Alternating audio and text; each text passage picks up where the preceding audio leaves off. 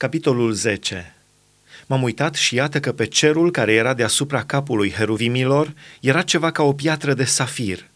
Deasupra lor se vedea ceva asemănător cu un chip de scaun de domnie. Și Domnul a zis omului aceluia îmbrăcat în haine de in. Vârăte între roatele de sub heruvimi, umpleți mâinile cu cărbunii aprinși care sunt între heruvimi și împrăștie-i peste cetate. Și el s-a vârât între roate sub ochii mei. Heruvimii stăteau în partea dreaptă a casei când s-a vârât omul acela între roate, iar norul a umplut curtea din lăuntru.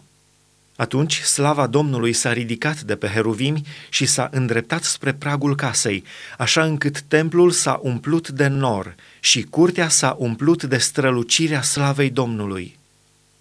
Vâjâitul aripilor heruvimilor s-a auzit până la curtea de afară, ca glasul Dumnezeului celui atotputernic când vorbește. Când a poruncit deci omului aceluia îmbrăcat în haina de in să ia foc dintre roate, dintre heruvimi, omul acesta s-a dus și s-a așezat lângă roate.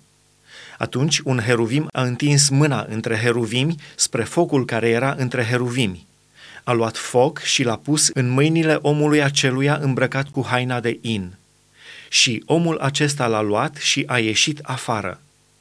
La heruvimi se vedea ceva ca o mână de om sub aripile lor. M-am uitat și iată că lângă heruvimi erau patru roți. O roată lângă un heruvim și o roată lângă celălalt heruvim. Dar roatele acestea străluceau ca o piatră de hrisolit – după înfățișare, toate cele patru roți aveau același chip. Fiecare roată părea că este în mijlocul altei roți. Când mergeau, mergeau de cele patru laturi ale lor și nu se învârteau în mers, ci mergeau încotro mergea capul, fără să se învârtească în mersul lor. Tot trupul heruvimilor, spatele lor, mâinile lor și aripile lor erau pline de ochi, ca și cele patru roți din prejur am auzit cu urechile mele că roatele erau chemate roate învârtitoare. Fiecare avea patru fețe. Fața celui din tâi era o față de heruvim, fața celui de-al doilea o față de om, a celui de-al treilea o față de leu și a celui de-al patrulea o față de vultur. Și heruvimii s-au ridicat. Erau făpturile vii pe care le văzusem lângă râul Chebar, când mergeau heruvimii, mergeau și roatele cu ei, și când își întindeau heruvimii aripile ca să se înalțe de la pământ, nici roatele nu se depărtau de ei. Când se opreau ei, se opreau și ele, și când se înălțau ei, se înălțau și ele cu ei, căci Duhul făpturilor vii era în ele. Slava Domnului a plecat din pragul templului și s-a așezat pe heruvimi. Heruvimii și-au întins aripile și s-au înălțat de pe pământ sub ochii mei.